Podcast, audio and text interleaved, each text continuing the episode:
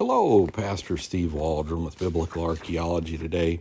So grateful you're here with us. I'm so thankful to be your host. We're going to be looking at the biblical significance of the Amarna letters, a wonderful find, 1887, just found in a field by a lady. cool stuff. And we're in, we're looking at this from the popular handbook of archaeology in the Bible by Holden and Geisler. So thanks for being with us. Let's get started. These folks are great. The biblical significance of the Amarna letters.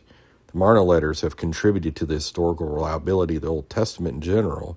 They support the trustworthy nature of the descriptions found in the Bible relating to the time of the conquest, 1400 BC to 1300 BC, under Joshua in particular. This is evident for several reasons. So let's look at these several reasons. He's got at least five. First, the presence of geographical markers is numerous. The collection of letters contains references to cities mentioned in the Bible, most of them being located along the Syrian and Canaanite coastal region.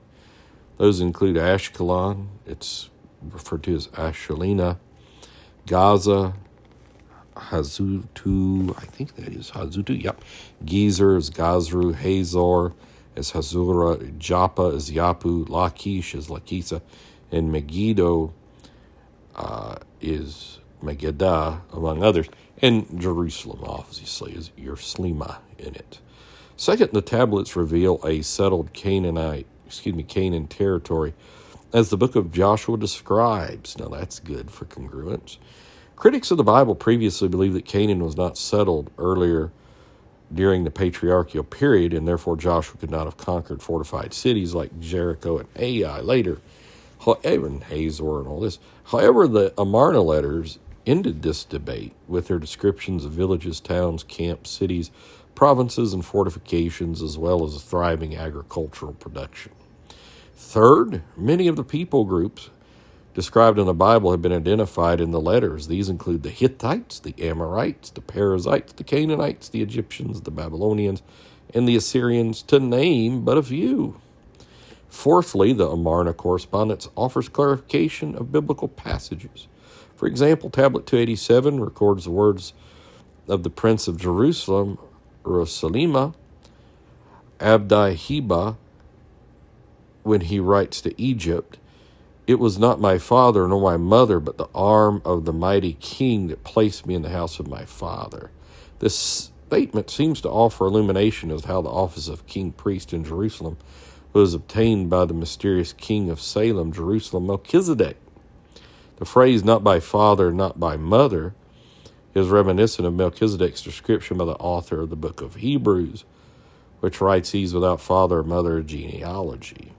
This indicates that the occupant did not inherit the office king priest by means of lineage, but only by appointment. This also offers information on how to understand Jesus' relationship to Melchizedek in Hebrews 7 1 through 28. That is to say, Jesus is appointed a priest after the order of Melchizedek. His office was not inherited by lineage, as was the Levitical priestly order. Fifth, the Amarna letters, and that's a great point, by the way. Fifth, the Amarna letters confirm that the language of Canaan in Abraham's day is the uh, ancestor of the peasant speech of Israel today think that says peasant. I've got it underlined above and below, and I, but I do think it's peasant. This is obvious in various Canaanite words, names, and phrases, forms of speech that persist in modern day Israel and surrounding territories. This phenomenon confirms the prophet Isaiah's reference to the language of Canaan. I'm going to read a little bit of that once again. Fifth, the Amarna letters confirm that the language of Canaan in Abraham's day is the ancestor of the, and I think it should be present speech of Israel today. So it could be just a uh, misprint. I found a few. Maybe it means peasant. Okay, the historical value of the Amarna letters cannot be underestimated. Though as yet no undisputed direct reference to biblical figures or events have been discovered in the text, they are rich indirect witnesses to the linguistic, historical, and political climate of those countries and cities mentioned in the Bible during the time of Joshua's conquest. And so, God willing, tomorrow we're going to look at the Hittites. We're so glad you're here with us. Please tell your friends, family, church family, Sunday school classes about us. And uh, let's just show the world that the Bible is absolutely true. We use a whole ton of different, very good resources.